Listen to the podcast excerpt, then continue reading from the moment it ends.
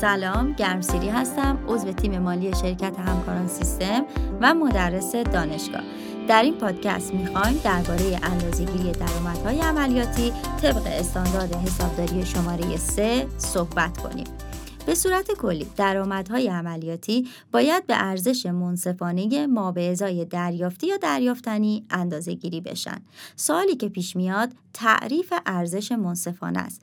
ارزش منصفانه مبلغیه که یک خریدار مطلع و مایل و یک فروشنده مطلع و مایل میتونن در معامله حقیقی در شرایط عادی یک دارایی رو به اون مبلغ با یکدیگر مبادله کنن.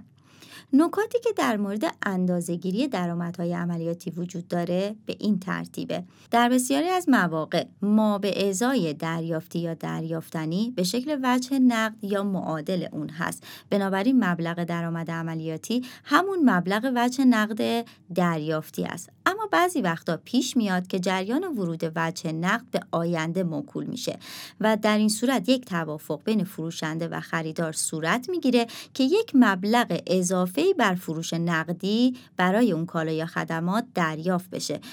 باید حواسمون باشه که این مبلغ اضافه دریافتی نباید جزء درآمدهای عملیاتی محسوب بشه، بلکه باید تحت عنوان درآمدهای تأمین مالی به صورت جداگانه گزارش بشه. نکته دوم این که هر وقت کالا یا خدماتی در قبال کالا یا خدمات دیگه که از لحاظ ماهیت و ارزش مشابه باشه مبادله بشن، این مبادله دیگه یک مبادله درآمدزا تلقی نمیشه. اما اگر کالا یا خدمات غیر مشابه با هم مبادله بشن، این مبادله به عنوان یک معامله درآمدزا هست که در این حالت درآمد عملیاتی به ارزش منصفانه کالا یا خدمات دریافتی پس از تعدیل از بابت سرک نقدی اندازه گیری میشه. منظور از سرک نقدی چی هست؟ سرک نقدی اون مبلغ اضافی هست که یا دریافت میشه یا پرداخت میشه. نکته‌ای که باید بهش توجه کنیم اینه که اگر در این حالت ارزش منصفانه کالا یا خدمات دریافتنی رو نتونیم به صورت اتکاپذیری اندازه گیری کنیم، درآمد عملیاتی به ارزش منصفانه کالا یا خدمات واگذار شده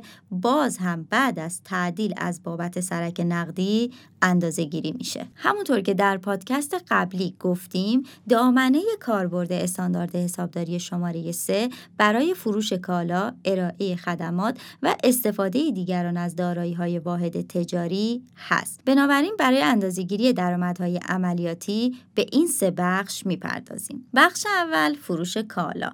طبق استاندارد حسابداری شماره سه، درآمد عملیاتی حاصل از فروش کالا باید زمانی شناسایی بشه که کلیه شرایطی که الان میگیم تحقق پیدا کرده باشه.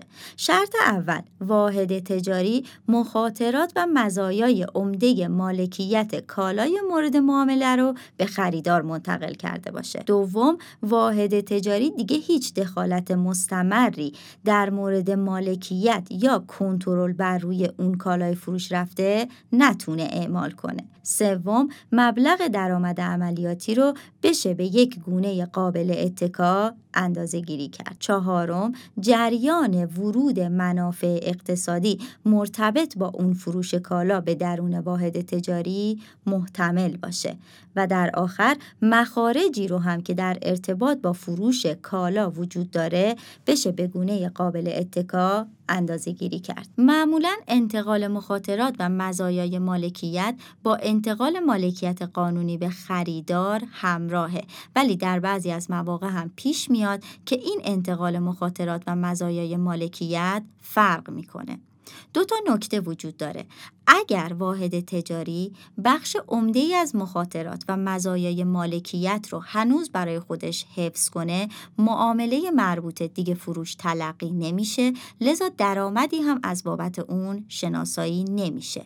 اما اگر واحد تجاری فقط یک بخش کم اهمیت از مخاطرات مالکیت رو برای خودش نگه داره، معامله مورد نظر فروش تلقی میشه و درآمد عملیاتی اون هم شناسایی میشه. در این پادکست درباره اندازه‌گیری درآمدهای عملیاتی صحبت کردیم و نحوه اندازه‌گیری درآمد عملیاتی مربوط به فروش کالا رو توضیح دادیم.